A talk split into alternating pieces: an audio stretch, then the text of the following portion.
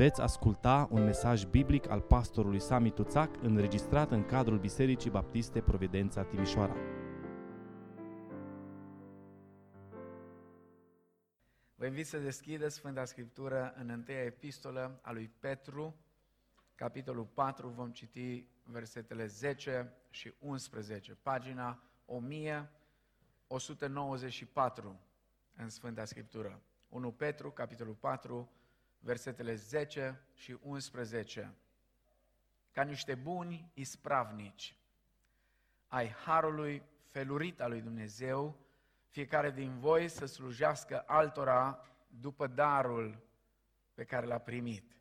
Dacă vorbește cineva, să vorbească cuvintele lui Dumnezeu. Dacă slujește cineva, să slujească după puterea pe care o dă Dumnezeu pentru ca în toate lucrurile să fie slăvit Dumnezeu prin Isus Hristos, a căruia este slava și puterea în vecii vecilor. Amin. Vă rog să luați loc.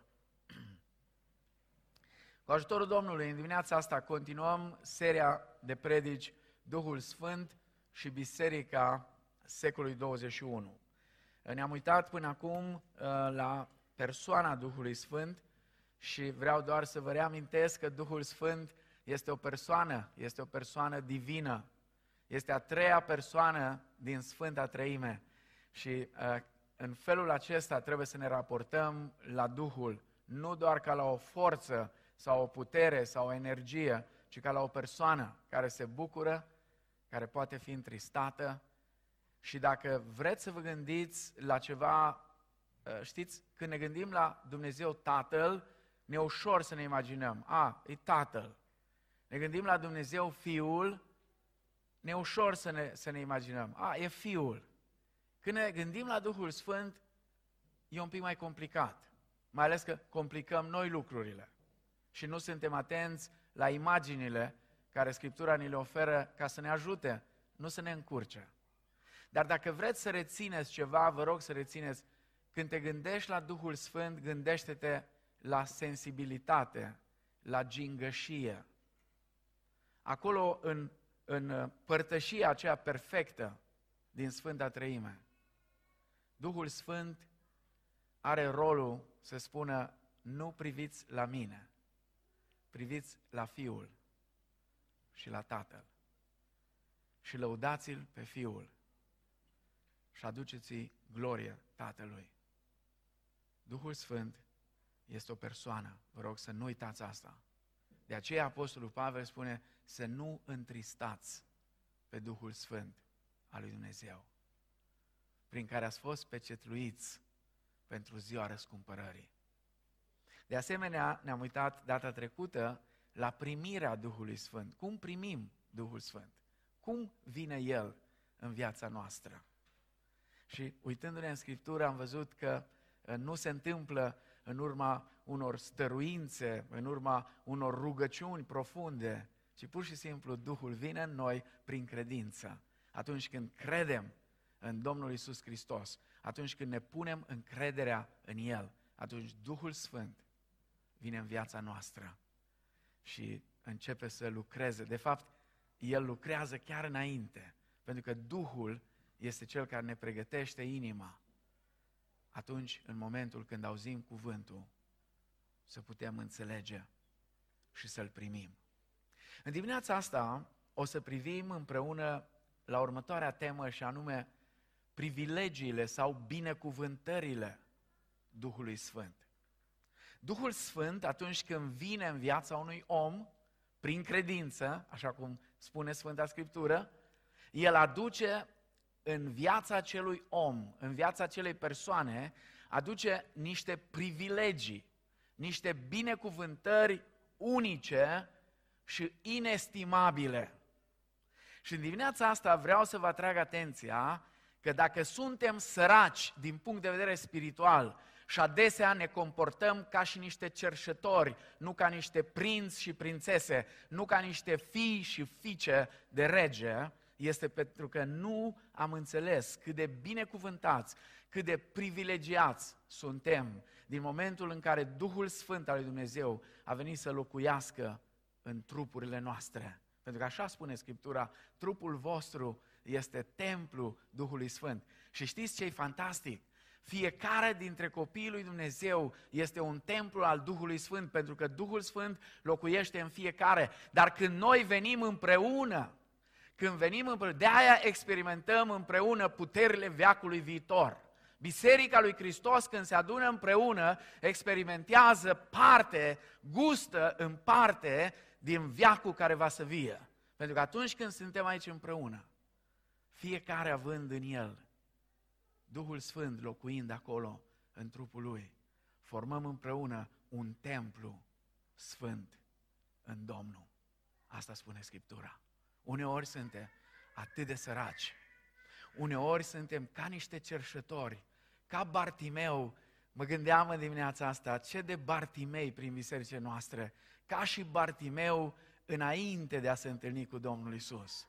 Pentru că în momentul când Bartimeu s-a întâlnit cu Domnul Isus, a sărit drept în picioare și a luat drogojina și la revedere, spune, mergea pe drum după Isus. Până la momentul întâlnirii cu Isus stătea lângă drum, la margine, la periferie, lângă drum. Dar în momentul când s-a întâlnit cu Isus, mergea pe drum după Isus. Niște privilegii fantastice ne dă Dumnezeu. Pe de altă parte, oamenii care n-au Duhul Sfânt al lui Dumnezeu în ei sunt extrem de săraci și lipsiți de tot ce înseamnă harul și binecuvântarea lui Dumnezeu. De aceea, dacă vrem să îmbogățim cu adevărat pe oameni, nu cu lucruri care pierd, nu cu ceva care ruginește, nu cu ceva mâncat de moli peste câteva zile sau câțiva ani, ci cu ceva care rămâne veșnic, atunci trebuie să le împărtășim Evanghelia Împărăției lui Dumnezeu, ca ei să-i primească pe Hristos în viața lor și Duhul Sfânt să vină și să își pună locuința în ei și să facă din ei un templu pentru Dumnezeu. Aș vrea în dimineața asta să privim la câteva numai. Sunt multe binecuvântări și spuneam inestimabile, dar în dimineața asta aș vrea să privim la câteva din binecuvântările extraordinare ale Duhului. Și am să vă rog, dacă aveți Scriptura, fie print, fie format electronic, folosiți-o, pentru că o să ne uităm la mai multe texte în dimineața asta. E atât, atât de multă nevoie în Biserica lui Hristos să înțelegem persoana și lucrarea Duhului Sfânt.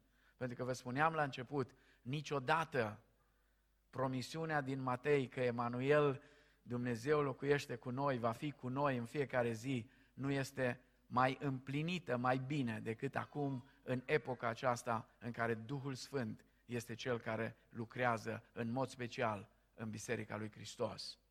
Prima mare binecuvântare, extraordinară binecuvântare a Duhului este regenerarea sau viața nouă în Hristos viața din Dumnezeu sau ceea ce numim adesea nașterea din nou. Uh, vă rog să uh, deschideți Scriptura mai întâi în Evanghelia după Ioan, capitolul 3, cu versetul 6. Uh, spune aici cuvântul, ce este născut din carne, este carne. Și ce este născut din Duh, este Duh. Apoi Ioan, capitolul 6, cu versetul 63. Duhul este acela care dă viață. Carnea sau, sau, sau uh, trupul nu folosește la nimic. Cuvintele pe care vi le-am spus eu sunt Duh și viață. Iar Tit, capitolul 3, cu versetul 5, Apostolul Pavel spune așa, Tit, capitolul 3, cu versetul 5, El ne-a mântuit, nu pentru faptele făcute de noi în neprihănire, ci pentru îndurarea Lui, prin spălarea nașterii din nou și prin înnoirea făcută de Duhul Sfânt. Lucrarea Duhului Sfânt este esențială în viața unui om, atât la convertire, care din perspectiva omului este începutul vieții creștine, cât și la regenerare, care este începutul vieții creștine din perspectiva lui Dumnezeu. Convertirea este practic întoarcerea omului la Dumnezeu și constă dintr-un element negativ și unul pozitiv. Pocăința, adică recunoașterea și abandonarea păcatului și, uh, de asemenea, credința. Credința. Fără această lucrare a Duhului, nu există convertire. Pe de altă parte, regenerarea este transformarea miraculoasă a individului. Și se întâmplă ceva extraordinar atunci când Duhul Sfânt vine și face această lucrare de regenerare, implantează în fiecare dintre noi o energie spirituală care lucrează în noi și care ne transformă pe zi ce trece tot mai mult în asemănare cu Hristos. Domnul Isus i-a explicat foarte bine și foarte limpede lui Nicodim că regenerarea este esențială pentru cineva ca să fie acceptat de Dumnezeu. Mă întorc la Evanghelia după Ioan, capitolul 3, discuția aceea din noapte între Isus și Nicodim. Drept răspuns, Isus i-a zis, adevărat, adevărat îți spun, că dacă un om nu se naște din nou, nu poate vedea împărăția lui Dumnezeu. Nicodim i-a zis, cum se poate naște un om bătrân? Poate el să intre a doua oară în pântecele mai sale și să se nască? Iisus i-a răspuns, adevărat, adevărat îți spun, că dacă nu se naște cineva din apă și din Duh, nu poate să intre în împărăția lui Dumnezeu. Ce este născut din carne este carne și ce este născut din Duh este Duh.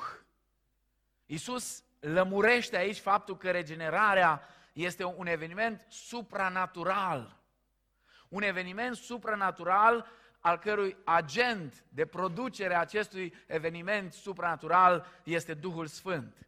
Carnea, spune, nu folosește la nimic. Efortul uman, oricât ai încerca. Și aici am dat greș cel mai mult. De-a lungul anilor aici creștinii au dat, drept, au dat greș cel mai mult, pentru că am crezut că transformarea începe din exterior. Nu, transformarea începe în interior, nu din exterior. Și pentru că am crezut că transformarea începe din exterior, am umplut viața creștină cu reguli care de care mai stupide. Și cu trecerea anilor râdem de cele din trecut și ca să nu fim cu nimic mai bun ca ea din trecut, inventăm noi altele, de care vor râde copiii noștri peste 10 sau 20 de ani. Am ajuns uneori să fim atât de stupizi. Mă uit și astăzi și nu-mi vine să cred. Dacă ar fi după mine, aș opri cumva să nu mai transmită toate prostiile astea. Săptămâna trecută, acum două săptămâni, l-am văzut pe unul că e un duh de barbă care circulă prin biserici, duh de barbă. N-am mai văzut așa ceva în viața vieții mele. Și ca să vedeți ce putere fantastică are prostia. Și mama proștilor e gravidă mereu, spunea cineva. Iertați-mă, dar sunt foarte necăjit când văd așa ceva. S-a rugat un frate, un frate, care a auzit probabil prostia asta cu duhul de barbă. S-a rugat pentru niște tineri care au fost în misiune, ca și tinerii ăștia. Doamne, binecuvintează-i pe toți mai puțin pe aia cu barbă. În biserică s-a rugat. În biserică. La câteva zile după ce a văzut prostia, prostia i-a intrat în cap. Și lucrurile acestea toate au de-a face cu credința noastră că putem să transformăm omul din, din exterior.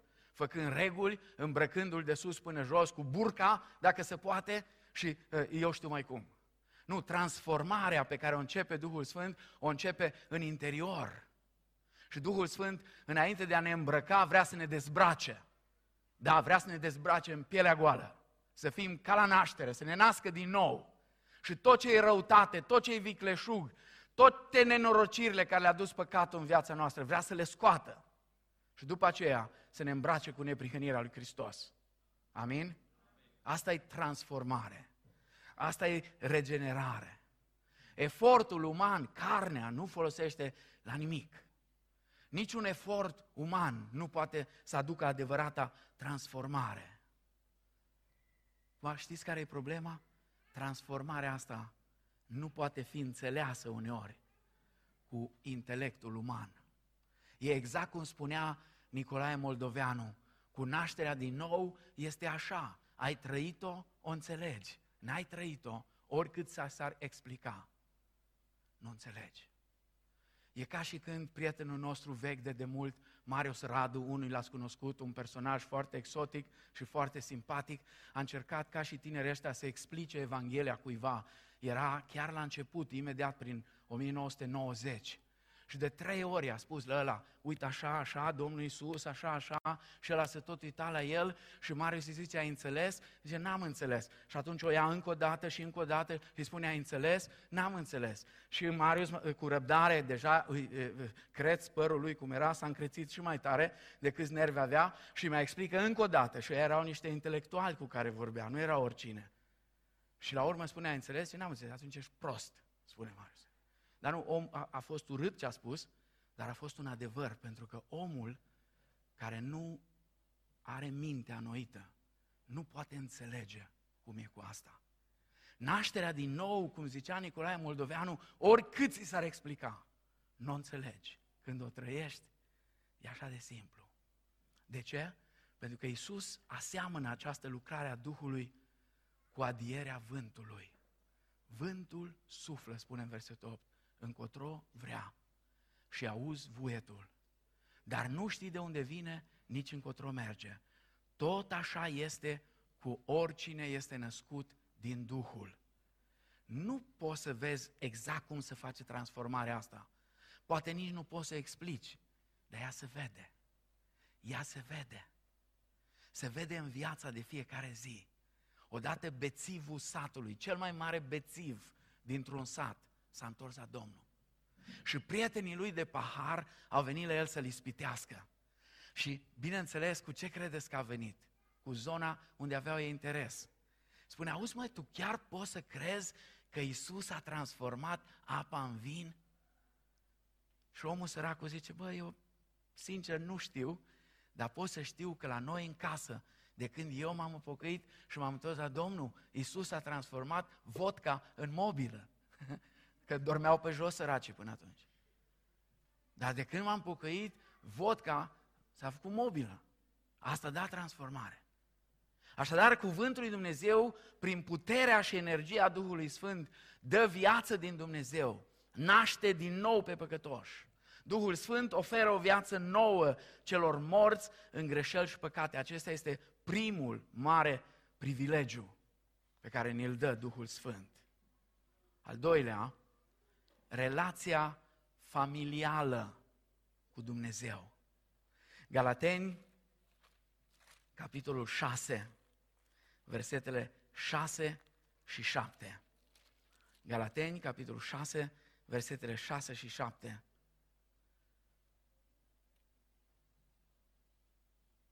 Nu, cred că aici am, am dat pe lângă un pic.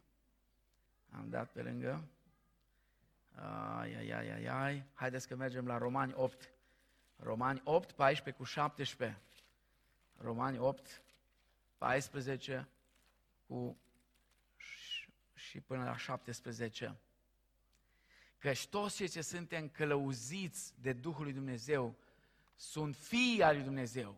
Și voi n-ați primit un duh de robie ca să mai aveți frică, ci ați primit un duh de înfiere care ne face să strigăm Ava, adică Tată. Însuși Duhul adeverește împreună cu Duhul nostru că suntem copii al lui Dumnezeu. Și dacă suntem copii, suntem și moștenitori cu Hristos. Dacă suferim cu adevărat împreună cu El, ca să fim și proslăviți împreună cu El. Amin? Până să-L cunoaștem pe Domnul Isus Hristos, eram vrăjmași cu Dumnezeu. Nu eram prieten cu El. Nu eram parte din familia Lui. Însă atunci când Duhul Sfânt vine în viața noastră prin credință, El este un duh de înfiere. Este Duhul de fi al lui Dumnezeu. Prin Duhul suntem înfiați în familia lui Dumnezeu și avem dreptul să-i spunem lui Dumnezeu Ava, adică Tată. Fără Duhul lui Dumnezeu suntem doar robi ai păcatului, vrășmași cu Dumnezeu, în afara familiei lui Dumnezeu. Prin Duhul lui Dumnezeu suntem copii al lui Dumnezeu. Și spune Pavel, moștenitori împreună cu Hristos. Ce privilegiu imens! Pe vremuri cântam o cântare, sunt străin și călător, n-am aici palate, dar în țara fără nor, ale mele toate. Toate stele de sus, tot ce n-are în veci apus, prin iubirea lui Isus. Ale mele toate, moștenitori împreună cu Hristos. Noi suntem de acum în părtășie familială, suntem parte din familie. Și poate ne întrebăm, cum e posibil așa ceva? Noi niște păcătoși și un Dumnezeu atât de sfânt. Cum e posibil? Cum putem beneficia cu adevărat de această binecuvântare imensă? De a ne apropia de Dumnezeu, de a îi spune Tată, de a ști că suntem copii al Dumnezeu. Știți cum e posibil? Prin lucrarea de sfințire pe care Duhul Sfânt o înfăptuiește în viața fiecărui credincios. Ce înseamnă această lucrare de sfințire? Înseamnă transformarea continuă a caracterului moral și spiritual al credinciosului, astfel ca viața lui să ajungă să oglindească poziția pe care el o are deja înaintea lui Dumnezeu. Țineți minte două chestiuni. Pe de o parte, atunci când am fost justificați, noi am fost socotiți deja neprihăniți și suntem socotiți fii al lui Dumnezeu. Dar în realitate, noi nu suntem așa de neprihăniți. Și atunci Dumnezeu, prin procesul acesta de sfințire, lucrează în viețile noastre ca noi să devenim ceea ce suntem. Înțelegeți cum lucrează? Adică uh, să fim și de fapt ceea ce prin Hristos ne-a făcut de drept. Asta este lucrarea de sfințire. În timp ce justificarea este un act instantaneu care îi dă credinciosului o poziție îndreptățită înaintea lui Dumnezeu, sfințirea este un proces care face ca persoana să fie sfântă. În Romani, capitolul 8, Apostolul Pavel explică cum se întâmplă asta. Versetul 2. În adevăr, legea Duhului de viață în Hristos Iisus m-a izbăvit de legea păcatului și a morții. Versetul 4. Pentru că porunca legii să fie împlinită în noi care trăim nu după îndemnurile firii, ci după îndemnurile Duhului. Versetul 5. În adevăr, cei ce trăiesc după îndemnurile firii umblă după lucrurile firii pământești, pe când cei ce trăiesc după îndemnurile Duhului umblă după lucrurile Duhului. Versetul 9. Voi însă nu mai sunteți pământești, ci duhovnicești, dacă Duhul lui Dumnezeu locuiește în adevăr în voi. Și acum ascultați cât de grav încheie Pavel versetul acesta. Dacă n-are cineva Duhul lui Hristos, nu este a lui. Dacă nu are cineva Duhul lui Hristos, nu este a lui. Versetul 11. Și dacă Duhul celui ce a înviat pe Iisus dintre cei morți locuiește în voi, cel ce a înviat pe Hristos Iisus din morți va învia și trupurile voastre muritoare din pricina Duhului Său care locuiește în voi. Versetele 13. Dacă trăiți după îndemnurile firii, veți muri.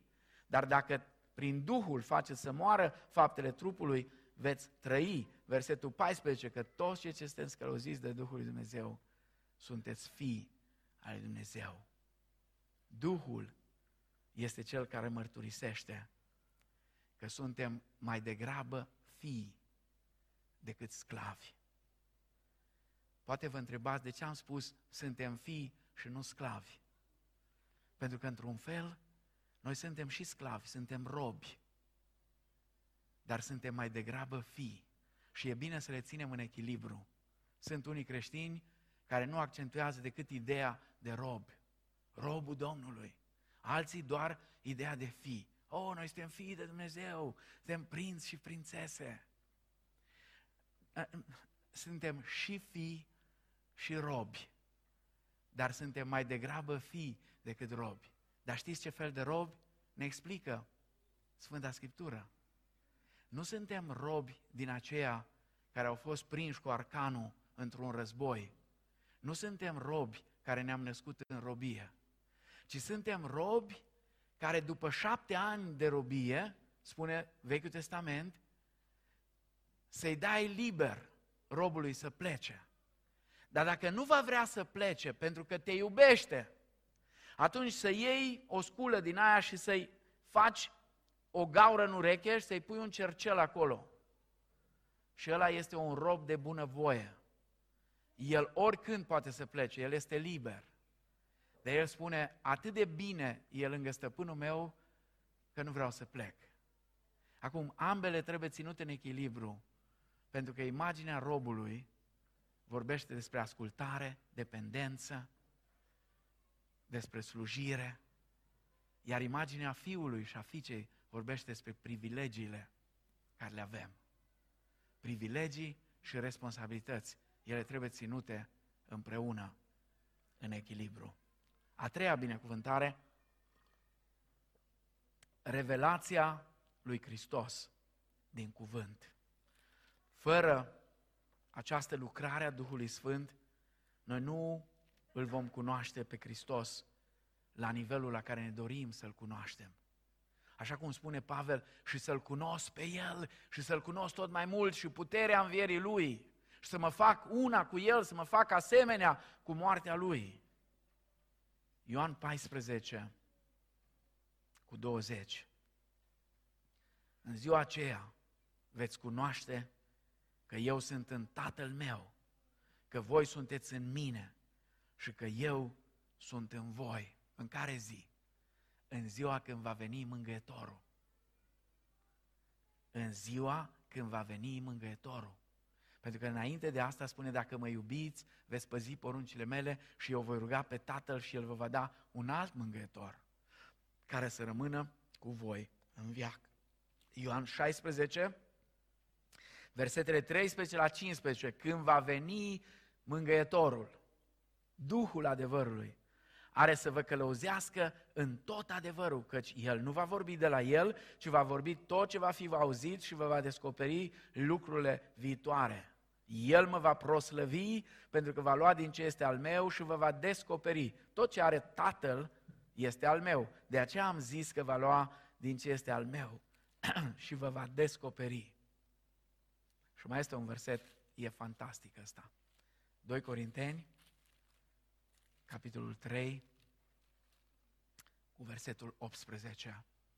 Noi toți privim cu fața descoperită ca într-o oglindă gloria Domnului și suntem transformați în același chip al Lui, din slavă în slavă, prin Duhul Domnului, dintr-un grad de glorie într-un ad grad de glorie, până când Hristos ia chip în noi.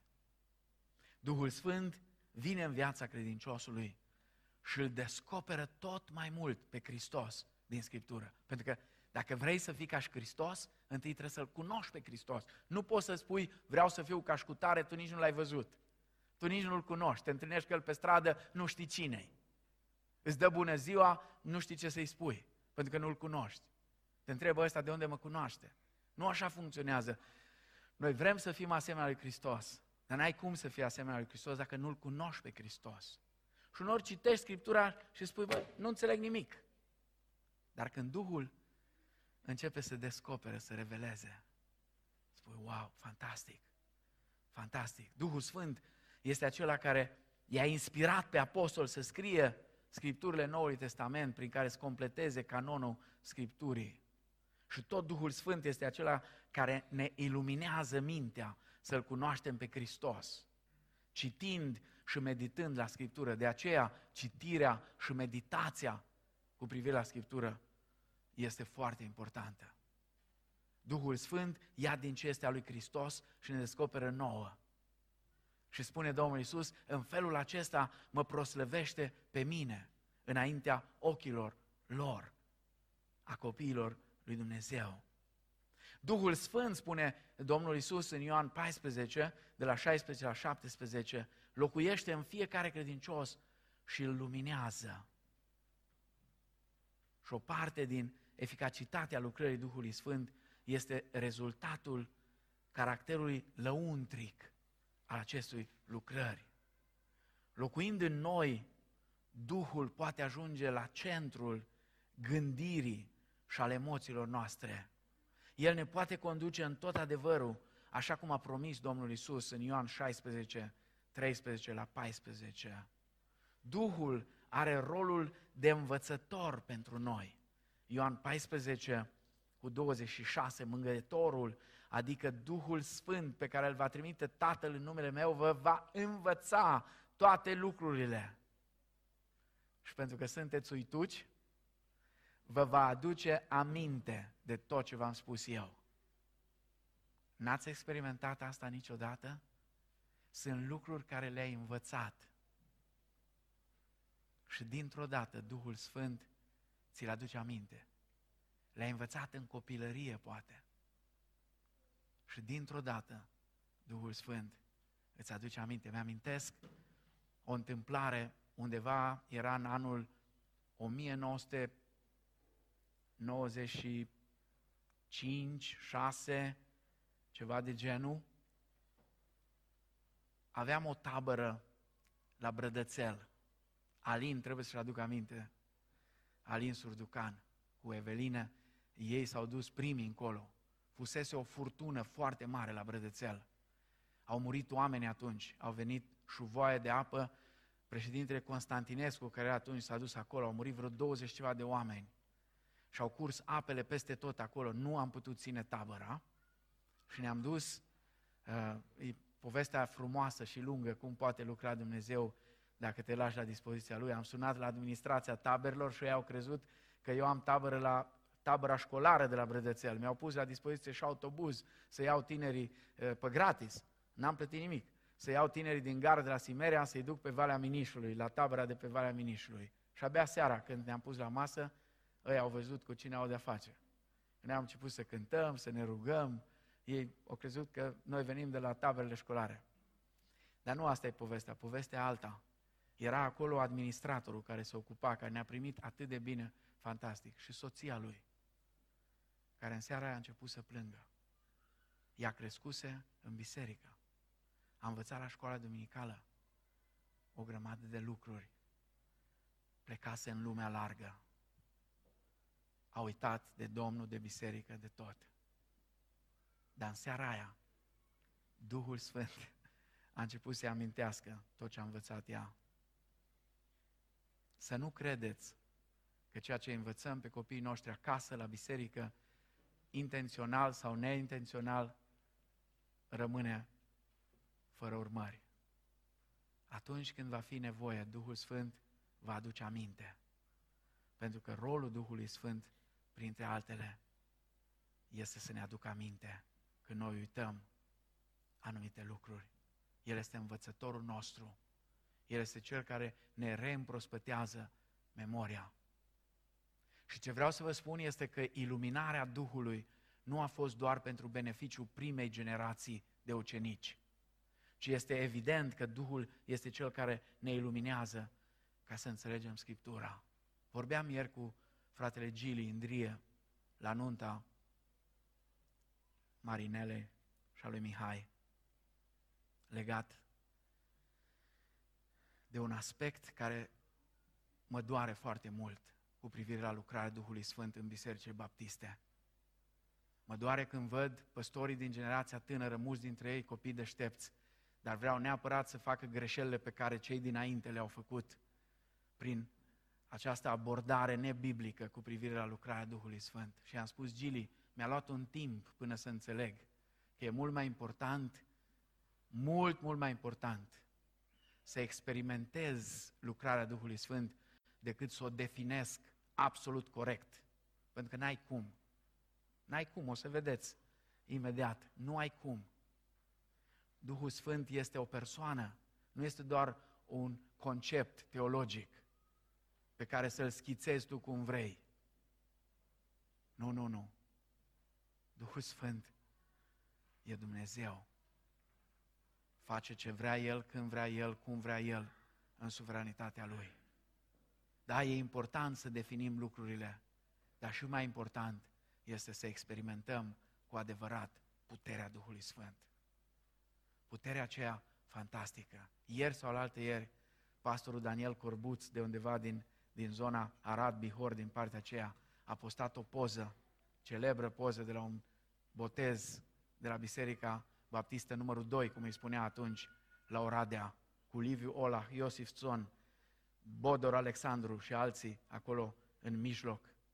Și zeci de persoane, dacă nu suta de persoane, îmbrăcați în haine albe.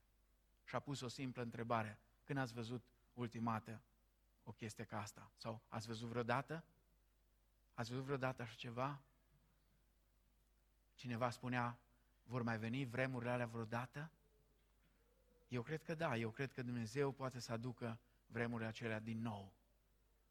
Eu cred că în ciuda depravării și a direcției nebune în care se duce lumea, Dumnezeu care este în control poate să facă lucruri fantastice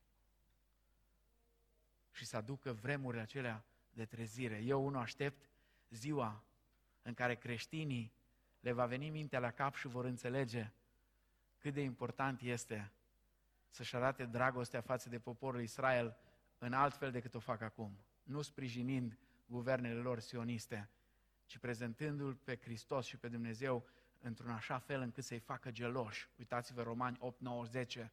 Noi ar trebui să-i facem geloși. Și atunci să se întoarcă la Domnul, la Hristos, nu la al treilea templu sau al cincilea templu sau nu știu ce. Că mântuirea nu e prin niciun templu decât prin Hristos. Dumnezeu nu are două căi de atac, numai una. Și aceea este Hristos. Vor veni zile, vor veni zile când Dumnezeu va turna Duhul într-un mod în care unii dintre noi n-am văzut niciodată. Pentru că de-a lungul istoriei, în repetate rânduri, Dumnezeu a făcut asta și o va face din nou. Pentru că istoria curge ca și valurile. Și nu știi când vine valul. Totul e să fii atent, să mergi în valul Duhului Sfânt. Și aici aș vrea să mai spun ceva și mergem mai departe.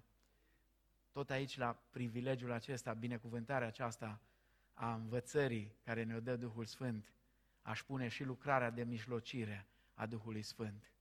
Pentru că știți ce se întâmplă atunci când suntem iluminați de Duhul, ne întoarcem către Dumnezeu în rugăciune și uneori ne trezim că nu știm să ne rugăm sau nu ne rugăm așa cum ar trebui. Și Apostolul Pavel spune la Romani 8, 26 cu 27 că Duhul însuși mijlocește pentru noi cu suspinere greite, că nu știm cum trebuie să ne rugăm și atunci face El lucrarea aceasta pentru noi. Ce privilegiu fantastic avem. Al patrulea privilegiu, a patra binecuvântare, resursele pentru slujire și viață creștină. Și anume, darurile Duhului Sfânt darurile pe care Dumnezeu le dă bisericii lui. N-am timp să citesc textele, timpul zboară. Sunt patru liste de daruri care le găsim. 1 Corinteni, capitolul 12, Romani 12, la 3 la 8. Prima aia din 1 Corinteni 12, lista penticostalilor.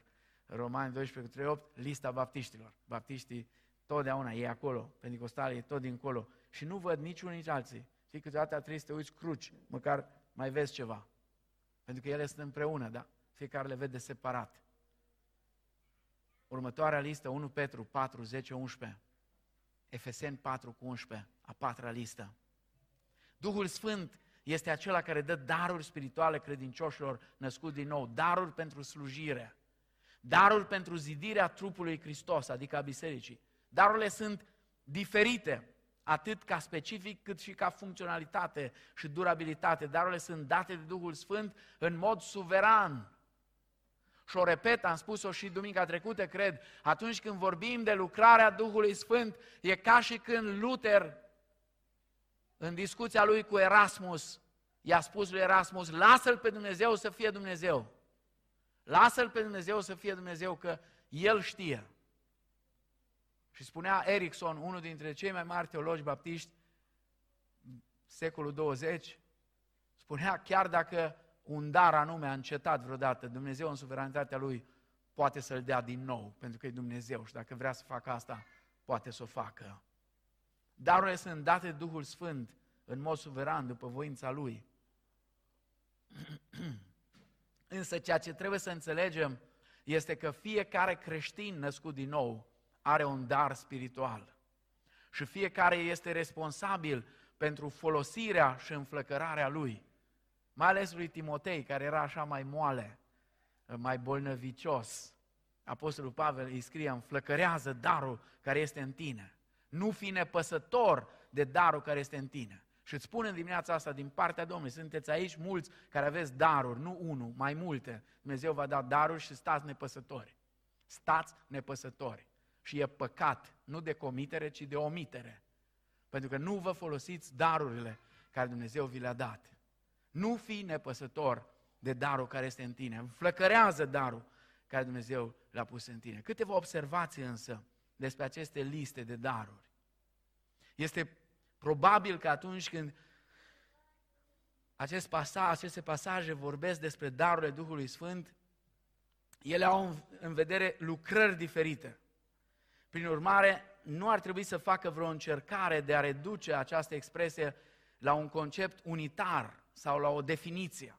Sunt unii care au boala asta, totul trebuie definit, totul trebuie, nu așa funcționează lucrurile când vorbim de Dumnezeu. N-ai cum. Pe Dumnezeu nu poți să-L pui în căsuțe din alea cum suntem noi obișnuiți să scriem, subliniem, facem dreptunghiuri, facem de toate felurile. Nu funcționează așa. Nu funcționează. Nu în felul ăsta. În al doilea rând, nu este clar, nu este foarte clar, Biblia nu spune foarte clar dacă aceste daruri despre care vorbește Pavel în aceste liste și Petru sunt înzestrări din naștere sau sunt împuterniciri speciale primite ulterior sau sunt o combinație a celor două. Pentru că toate pot fi adevărate, și una și cealaltă.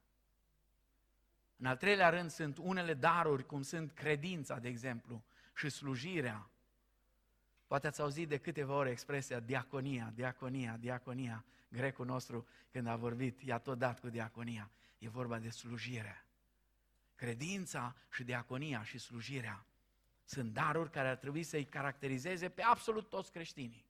Pe absolut toți creștinii. Acum e adevărat, e posibil ca Pavel să se fi gândit la unii care aveau niște performanțe deosebite în aceste domenii. Noi toți trebuie să avem credință, dar sunt unii care au o credință fantastică. Și adevărata credință, știți ce e? Să crezi că lucrurile se întâmplă înainte să se întâmple, nu după ce s-au întâmplat. Asta e adevărata credință. Să crezi că se întâmplă înainte să se întâmple. După ce se întâmplă, toată lumea crede. Apoi, de vreme ce nici una din aceste patru liste nu cuprinde toate darurile care se găsesc în celelalte liste, putem simplu să ne imaginăm că nici punând toate listele la un loc, nu avem toate darurile Duhului Sfânt, ci doar o ilustrare a ceea ce Dumnezeu oferă bisericii. Încă trei observații scurte legate de daruri și ne apropiem de încheiere. Darurile sunt date bisericii. Bisericii. Ele sunt date ție, dar nu ca să te umfli în pene. Și mie. Nu, nu ca să ne umflăm în pene. Nu ca să avem o satisfacție aparte. Ci ca să slujim biserica. Singurul dar care nu slujește în niciun fel biserica este darul vorbirii în limbi. Decât dacă este cineva care să traducă. Dacă nu, vorbește acasă. N-ai decât să vorbești acasă. Singurul care nu aduce niciun beneficiu bisericii. Toate celelalte, toate, te să aducă zidire bisericii. O a doua observație aici, nici o persoană nu are toate darurile. Și niciun dar nu este dat tuturor. În 1 Corinteni 12, de la 28 la 30, spune, oare toți sunt apostoli, toți sunt proroși, toți au darul minunilor, toți au darul vorbirii în limbi, toți au dar... Nu toți, unii. Unii, nu toți. Și știți ce? Care e consecința pozitivă, cea mai faină aici? Că membrii bisericii au nevoie unii de alții. Tocmai pentru că nu avem toate darurile, și fiecare are unul, două, trei, eu știu, cât îi dă Domnul. Avem nevoie unii de alții ca să funcționăm ca și trupa lui Hristos. Apoi încă ceva, cu toate că nu sunt toate la fel de izbitoare, da? unele sunt izbitoare de-a dreptul, se văd foarte bine, altele nu. Toate sunt la fel de importante. 1 Corinteni 12, 22 la 26. Pavel spune, nu poate să spună mâna urechii, n-am nevoie de tine, sau invers. Urechea să spună gurii, sau, înțelegeți? Poate unii vă amintiți poezia fratelui Dugulescu, Revoltă în trup. Sigur, e o fabulă. E o fabulă. Dar descrie foarte bine. Morala spune, uh, plângeți faptul acesta trist și dureros când se întâmplă acestea în trupul lui Hristos. Adică toată fabula este spre ochiul care se enervează, că nu mai vrea el să vadă piciorul care e îmbrăcat nu știu cum și pâc, se scoate și la revedere. Și câteodată se întâmplă în biserică. Bă, nu avem nevoie de asta, hai, valea. Nu-i de la, nu-i de la. Plângeți faptul trist și dureros, spune. Toate sunt la fel de importante. Și apoi Duhul Sfânt atribuie daruri cui vrea El și când vrea El. N-are rost să fim geloși unii pe alții. N-are rost să privim cu mândrie, cu aroganță unii la alții. Nu are rost. N-are rost nici să fim frustrați. Pentru că Duhul Sfânt dă fiecăruia după puterea Lui, după abilitățile Lui și după cum vrea El. E suveran. Doar atât gândește-te, Doamne, dacă ai pus pe mine povara asta și mi-ai dat darurile astea, nu mă lăsa să fiu nepăsător de darul care este în mine. Dar nu încerca să compari lucrurile pentru că nu funcționează. Și ultima binecuvântare, relația unitară cu ceilalți credincioși din biserică, care se produce atunci când Duhul Sfânt ne botează. Spune, noi toți am fost botezați de un singur Duh, 1 Corinteni 12 cu 13, ca să alcătuim un singur trup. În momentul mântuirii, Duhul Sfânt ne așează în trupul spiritual al lui Hristos, în biserică și ne unește cu biserica Lui într-o relație unitară, solidară și permanență, permanentă. Această relație credincioșii prin Duhul Sfânt trebuie să păstreze unirea, să o caute și să o extindă prin slujire și evangelizare. O să ziceți, măi, se poate așa ceva? Da, unirea credincioșilor se dezvoltă și se extinde prin slujire și evangelizare. Cu cât stăm mai mult blocați numai noi de noi, cu atât ne sfărâmăm între noi. Cu cât ne punem să slujim și ieșim în afară, cu atât suntem mai uniți. Știți de ce? Nu poți să mergi afară fără ea care rămâne înăuntru. Pentru că ea trebuie să stea să se roage. E cineva care trebuie să susțină. Înțelegeți? Și atunci nu poți să te bați cu ăla pentru care te rogi.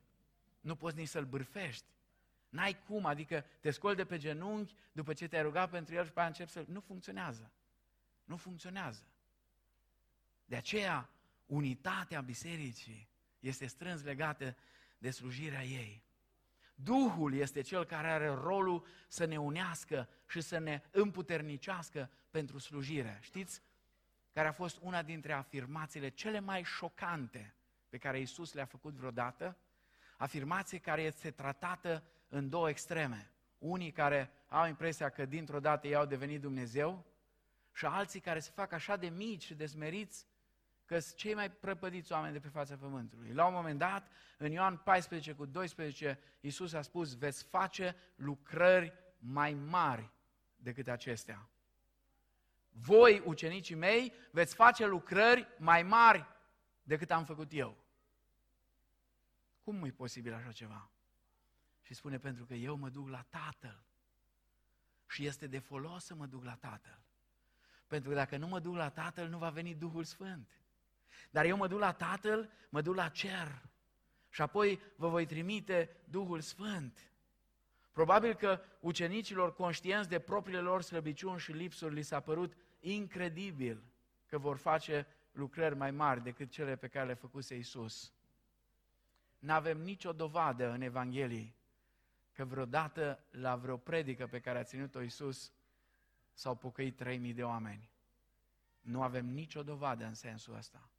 Tot ce știm este că au fost vreo 70 care la un moment dat s-au dus așa, mai știm că 120 erau acolo la Ierusalim și mai știm că vreo 500 de frați s-au adunat pe munte în Galileea ca să se întâlnească cu Isus. Cam astea sunt numerele care le aveam. Și Petru, mă gândeam, Doamne, cât de măreț e Harul lui Dumnezeu, tocmai Petru. Tocmai Petru, tocmai cel care spune, nu-l cunosc, habar n-am cine e ăsta, nu știu despre ce vorbești, nu l-am văzut în viața mea și ca să fie mai convingător începe să înjure, să vorbească urât, pescărește, cum știa el înainte de a se pocăi, ca să convingă pe toată lumea. Dar după înviere, Domnul Iisus a venit la el și a spus, Petre, hai să zic ceva. Mă iubești tu pe mine mai mult decât ăștia? Nu odată, de trei ori. Nu așa că dacă te întreabă soția ta, auzi, soțule, tu mă iubești pe mine? Și spui, da, sigur că te iubesc. Și te întreabă și a doua oară, măi, mă iubești tu mai mult decât orice pe lumea asta? Sigur, draga mea. Te întreabă a treia oară, nu te enervează? Trebuie să fii destul de moale să nu te enerveze. Pe cum, nu ți-am spus odată? Și Domnul Iisus de trei ori, Petre, dar de ce de trei ori? Pentru că de trei ori Petru a zis, habar n-am cine ăsta. Nu-l cunosc, nu l-am văzut. Și totuși în harul lui Dumnezeu îl folosește pe Petru și în prima zi, când coboară Duhul Sfânt la Rusalii, trei mii s-au convertit. Trei mii. Și n-a fost nimeni acolo să zică, mă uit la balcon, cine mai ridică mâna, știți? Nu, au venit ei, au venit ei. Fraților, ce să facem?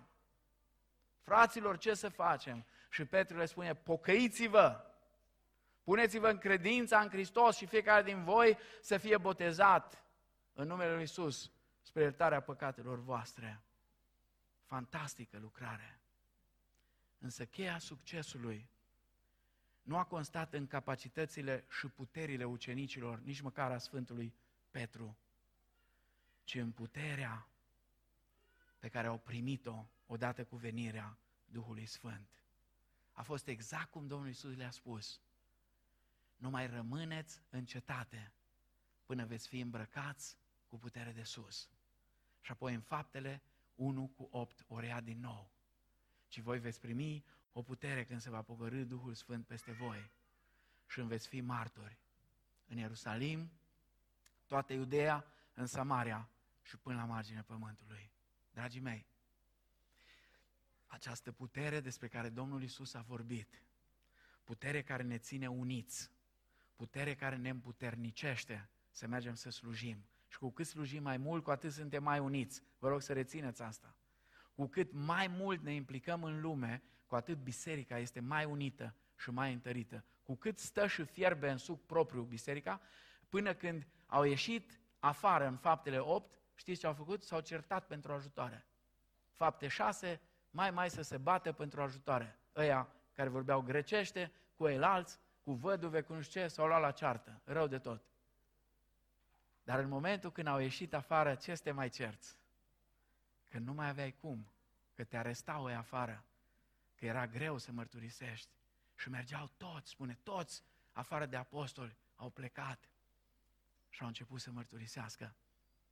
Acum, puterea aceasta nu e doar să citim despre ea în cărți, să ne minunăm și să ne aducem aminte cât de minunat lucra Dumnezeu. Da, e și asta. Dar în același timp, pentru noi un imbold, o provocare să înțelegem că aceeași putere lucrează și astăzi prin Duhul Sfânt în Biserica lui Hristos din secolul 21. Și aceeași cuvânt al lui Iisus, lucrări mai mari ca acestea veți vedea. Le vom vedea. Nu le vom face noi, le vor face alții. Nu le vom pune noi la dispoziția lui Dumnezeu ca Dumnezeu să lucreze prin noi, va găsi Dumnezeu pe alții. Va găsi Dumnezeu pe alții.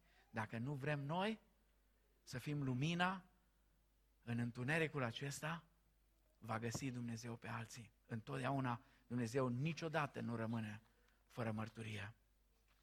Acestea sunt doar câteva privilegii, binecuvântări imense date Duhul Sfânt celor ce cred în Hristos și care cu adevărat au Duhul Sfânt. Meditează la ele. Dacă cumva ți-a scăpat ceva, totul rămâne înregistrat. Intră acasă când ai timp și mai uite odată pe YouTube, pe Facebook, rea toate încă o dată. Meditează. Cercetează să vezi cum este viața ta. Mulțumește lui Dumnezeu pentru toate aceste binecuvântări. Dar nu uita faptul că fiecare privilegiu dat de Dumnezeu prin Duhul Sfânt este însoțit de o responsabilitate. De aceea, aș vrea să vă încurajez să fim responsabili vis-a-vis de aceste binecuvântări, aceste privilegii fantastice care le-am primit.